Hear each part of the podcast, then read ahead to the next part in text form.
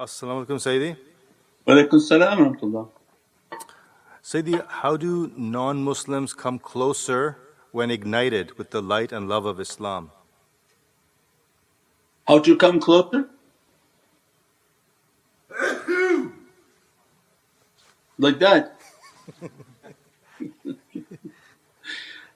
How to come closer is by following the teachings that by coming through the YouTube, watching the, the teachings, watching the, the articles, reading the articles, following the app for any type of recitations that they can do. But uh, mainly a lot of it is the teachings that if they come and they listen to the teachings and open their heart into the teachings then Allah guides whom Allah wants. And the tariqas are very strong at guidance and, and that light reaching to people. That's why if you go through the comments on these videos then you'll see that how many new people are continuously coming and that they want to take the shahada, that they've never heard these things like this before and become more and more towards the opening. When the world enters into its state of difficulty and mankind is convinced that it's in its last phase of life then you should see people coming in droves to Islam because its answers uh, has its answer for everything and has the immense majestic power from the heart of Sayyidina Muhammad But people have to be careful with all of these energies and difficulties until they can reach to that point inshaAllah. Uh, Assalamu alaikum ya Shaykh. Walaikum salam. Forgive me for my ignorance but can you please tell us about the reality of sense and which sense should we use? Reality of sense you have to get the timeless reality and the sense of hearing is the most important right now. That's why they're talking tonight about the sense, the sense of hearing. So you have to hear.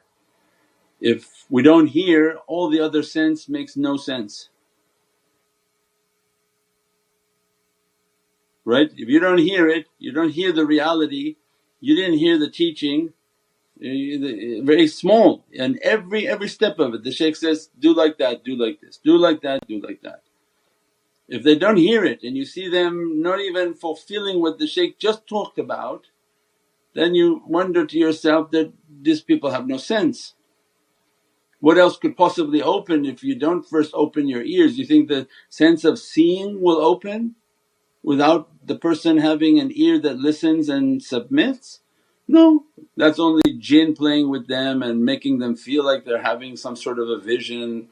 But no, until they reach a state in which samina wa that they're hearing and they hear at every aspect you know when the shaykh says, make it like this, do it like this, sit like that, do like this. All of those are conditioning. We said before, it's not when the shaykh says, please give me a tafsir of Surah Yasin, they're looking for the big mission. That's not uh, listening. The listening is in every interaction is the ear actually listening, hearing what he said and doing it as he said. Even you think it's wrong, you still do it. So that to condition yourself to not use your head, not use your head, not use your head. So this is not an easy state and they achieve that not by any type of easiness and immense amounts of difficulty. So the most important is the sense of hearing. If we don't accomplish hearing then every other sense is, is nonsense.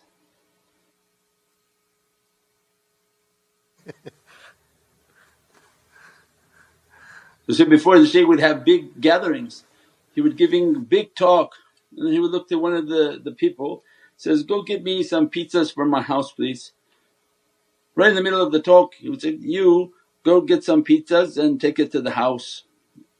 And uh, the person just looked, was so upset that he's being called out of an association, he's gonna lose all these secrets and uh, whatever he thought he was able to pick up from these understandings and then go get a pizza, well what the heck is, is that kind of a order?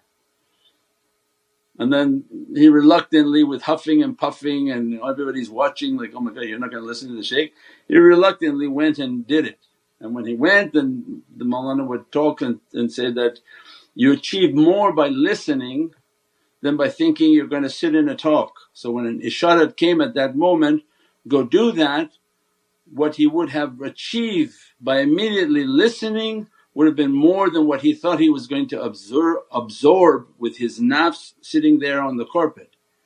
Means at that moment it came for him, move and see if they'll move. And what he would have been dressed with is again something he couldn't have comprehended. So this was our, our whole way of teaching and how we were brought up. Now it's just very simple, you can't say anything to anyone because they're going to get angry with you. But that was the reality that this ear doesn't open. And if you tell somebody, don't do that, don't, don't send out emails without my permission, oh they get so angry. Huffing, puffing, huffing, puffing. But there's a hikmah and a wisdom in everything that the shaykhs are teaching. One is a protection for people from hasad they don't praise people in front of other people because nobody's capable of carrying the hasad. Tomorrow you become crippled and blind and, and all sorts of sicknesses and difficulties and say, oh thank you, you praised me in front of these people, I got sick. So they understand, other people don't understand, the shaykhs understand everything. So but the system is how much we can hear and then how much we can fulfill. That then keeps unlocking, unlocking, unlocking until Prophet is happy with their hearing. Allah. As-salamu alaykum Sayyidi. Walaykum salam rahmatullah. Sayyidi, could you please elaborate on the tajweed in the Quran, the symbols on the words you've spoken before when it's above the letter and below the letter? Yes, no. it's uh, coding. So alhamdulillah these are a, a coding from Sayyidina Uthman Sayyidina Uthman al-Qari Jami al-Qur'an and Majid, the beloved Sayyidina Uthman whom Allah gave that gift and that reward that would take and gather the Qur'an which was one immensely amazing and then put all the markings upon it. So then these markings are codings not only for the non-Arab to recite ooh, wow like they say the vowels but the marking on top it represents a tajalli that this huruf is, is a dress from heavens coming upon that. That huruf and the secret of that kalam that one word. When it has a line below the huruf that kalam and that letter is giving a dressing onto earth. So means it's receiving one on the top, when it's below it it's dressing something upon the earth, upon the reciter, upon the human. When it has the waw it has the reality from Allah's ancient oceans of wadud. When it has the crown which is to duplicate the sound or to the elongation of a letter but it's actually like a crown and that has to do with the kingdom and sultanate and the letters represent something from the reality of the sultanate of Sayyidina Muhammad So means everything he was coding, he was coding which is immensely miraculous that to put all of these markings and coding it with the Divinely codings. So it means the holy companions they're not uh, normal people. That from the light of Sayyidina Muhammad Allah took that light and made these four holy companions and they carry immense realities and that's why you always see their names orbiting Muhammadun Rasulullah They are the elements that orbit the reality of Muhammadun Rasulullah So their station is not something matchable, not even understandable. By loving them they dress us. By loving Sayyidina Usman, Jami al-Qur'an al-Majid then inshaAllah departs within our soul secrets of Holy Qur'an and its realities and its dress. It's that each companion wants to dress us from their secret. Sayyidina Abu Bakr as-Siddiq is guiding then, come to Naqshbandiyah, Siddiqiyah because I will dress you from this character, my character, my love I'm the moon for Sayyidina Muhammad So alhamdulillah Allah granted us this immense gift by guiding us into Islam, guiding us into Naqshbandiyatul Aliyah inshaAllah.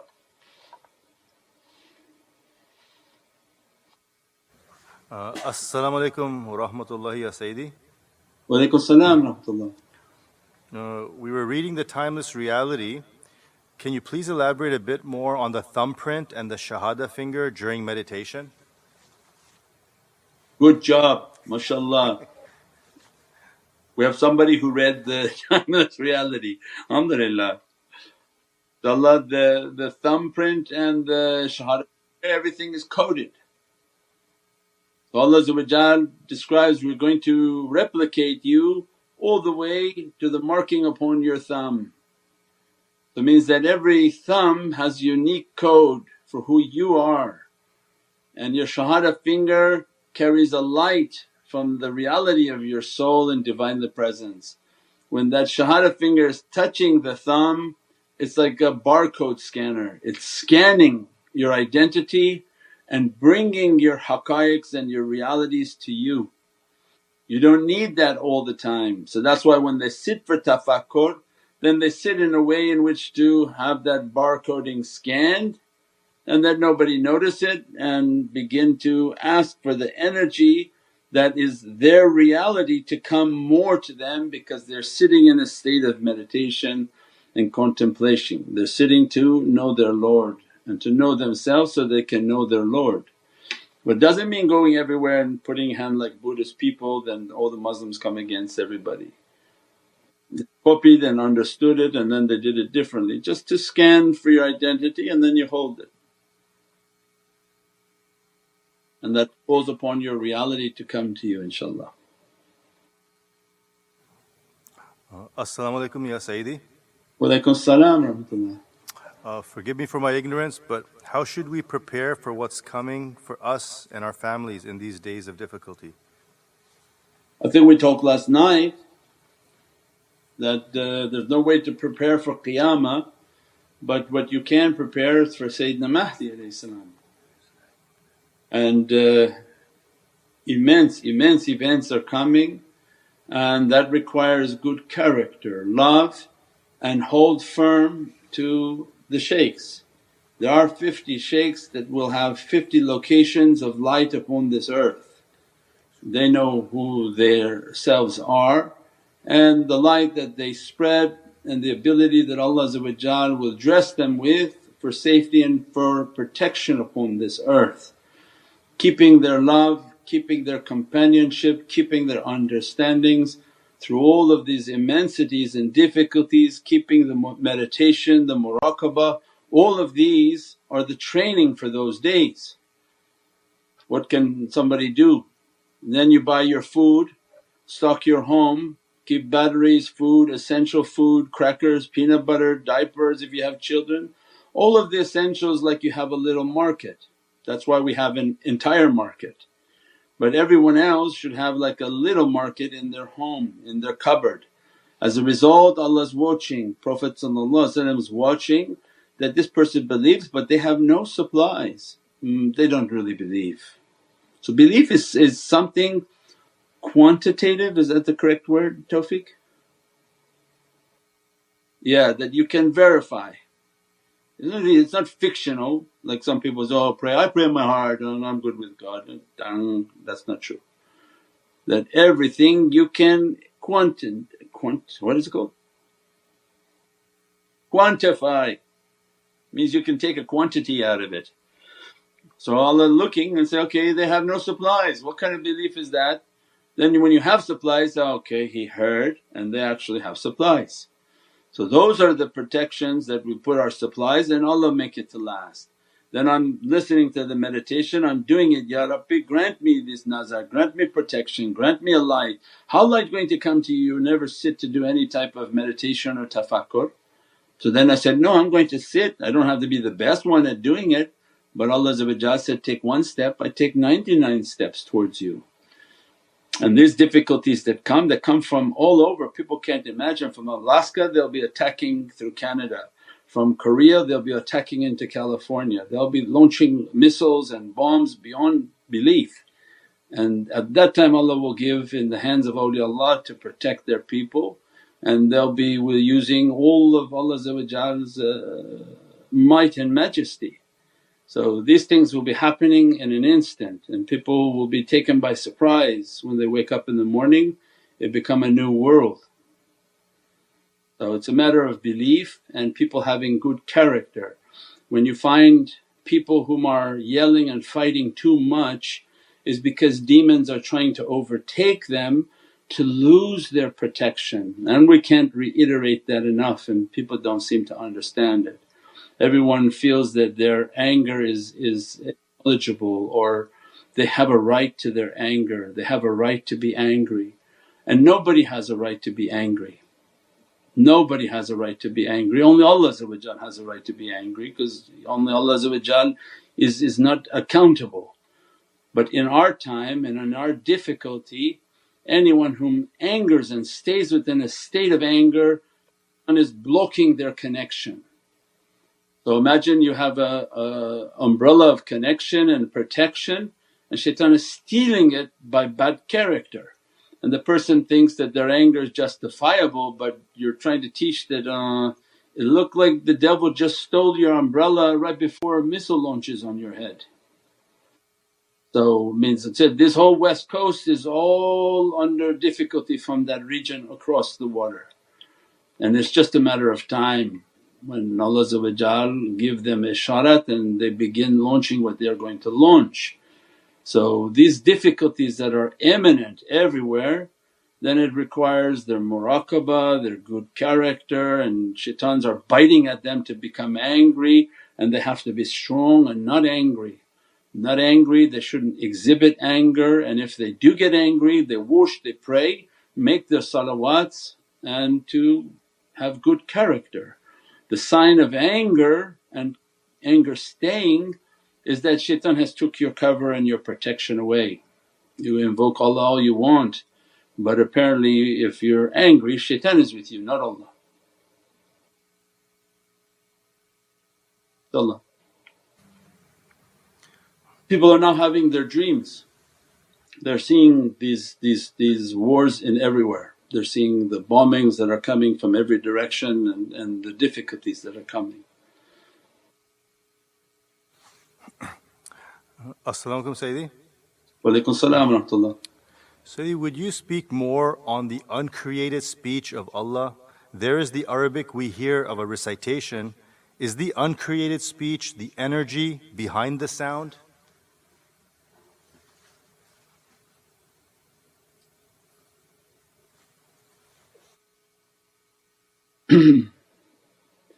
the uncreated speech is the ihtiram and the respect that Allah's words are not created. The Qur'an is a is Allah's compilation of words that are not created. So something not created is coming in something created that within itself is of a miraculous nature in which Allah is providing its power and its energy to that extent. But to the extent of sound we said before that the Qur'an in the immensity of its power and Allah describes that sayhatan wahidatan that four, four times in Surat al-Yasin it's but one shout draws our attention that in one shout Allah can decimate and take away all of creation. In one shout Allah can raise all of creation, bring them into a location. So it means that the power of sound was most supreme. That's why from the time of Sayyidina Isa and his relationship and reality to Sayyidina Muhammad was a injeel, was a spoken and then by the time Qur'an comes with the reality of Sayyidina Muhammad it's a recited with a beatific verse, beatific sound. And the reality of the note of sounds, the seven qirats up to 14 means then the power of the sound of Qur'an is something that can't be understood again because of the reality of sound. But what was the sound of Sayyidina Muhammad and because we're not capable of understanding that sound, what the Sahabi heard of the holy voice that Prophet uh, heard from Allah's speech and what Sayyidina Muhammad spoke is not something that's even understandable. As a result the station and purity of the companions is not something that can be achieved just by the sound vibration that was hitting them and all their imperfections taken and all their perfections granted. So just the sound of that voice is something that can't be understood. Then the voice of the Sahabi to Tabi'een because they were dressed with a vibration that not achievable and as a result when they spoke to the companions, their companions, what was that power? That's why the hierarchy of that reality.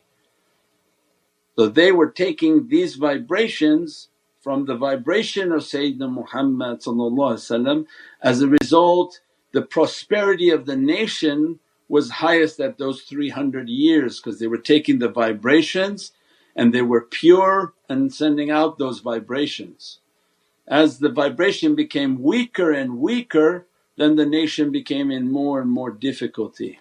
By the time they were inheriting they were not at that level as the ones who had come before them and they were not at that frequency as the ones who had come before them. And that's why awliyaullah would go and recite and 200,000 people would come. They would go and they would memorize 600,000 hadiths, I'm on unimaginable realities.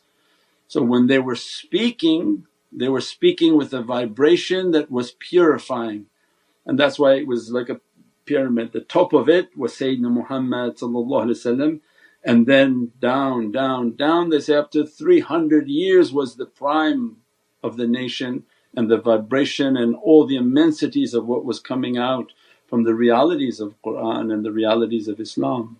As the vibration became weaker then it became more difficulty until the last days hadith is that the last days will be filled with oppression against Muslims. And companions said, why there will be no Muslims? Say, no there'll be so many but they're hiding. They don't look like Muslims anymore, right? They look like hipsters and gangsters and every type of uh, crook and criminal. So they left Izzatullah, Izzat Rasul so we have a bunch of Muslim everywhere but they don't look Muslim, they, they're wearing inappropriate uh, clothing, they're dressed inappropriate, acting inappropriate. So what they have of Islam? They lost the izzah and might of Allah they lost the izzat of Rasulullah because in reality how Allah can dress you with might and power if not Prophet dressing you first right. So Prophet has to be happy with you Allah completes the happiness and says, I'm also happy. Why Allah say, I'm happy with the servant, why am I happy with the servant? No beard, no hat, no sunnah, no ring, no cane, no sunnah prayers, no nothing. Why Allah is happy with them? Because they're khushbu? No. So actually the secret of Allah's happiness is that, oh look they are Muhammadiyun they are the people whom they love Prophet and they're trying to imitate Prophet As a result of their imitation I'm happy with them Allah dresses that servant. They then have izzatullah, izzat Rasul and then the real mu'mineen, izzatul mu'mineen are all around them guiding, teaching them and trying to bless them and protect them. So that has an immense secret that hadith of last days they would be bountiful and everywhere but but they don't look Muslim. So they lost their might and the key to that kingdom. Subhana rabbika rabbil izzati amma yasifoon. Salaamun al mursaleen walhamdulillahi rabbil alameen. إلى الشرف النبي صلى الله عليه وسلم وعليه وأصحابه الكرام وعلى مشايخنا في طريقة النشبندية العلية وسائر ساداتنا وصدقنا الفاتحة الصلاة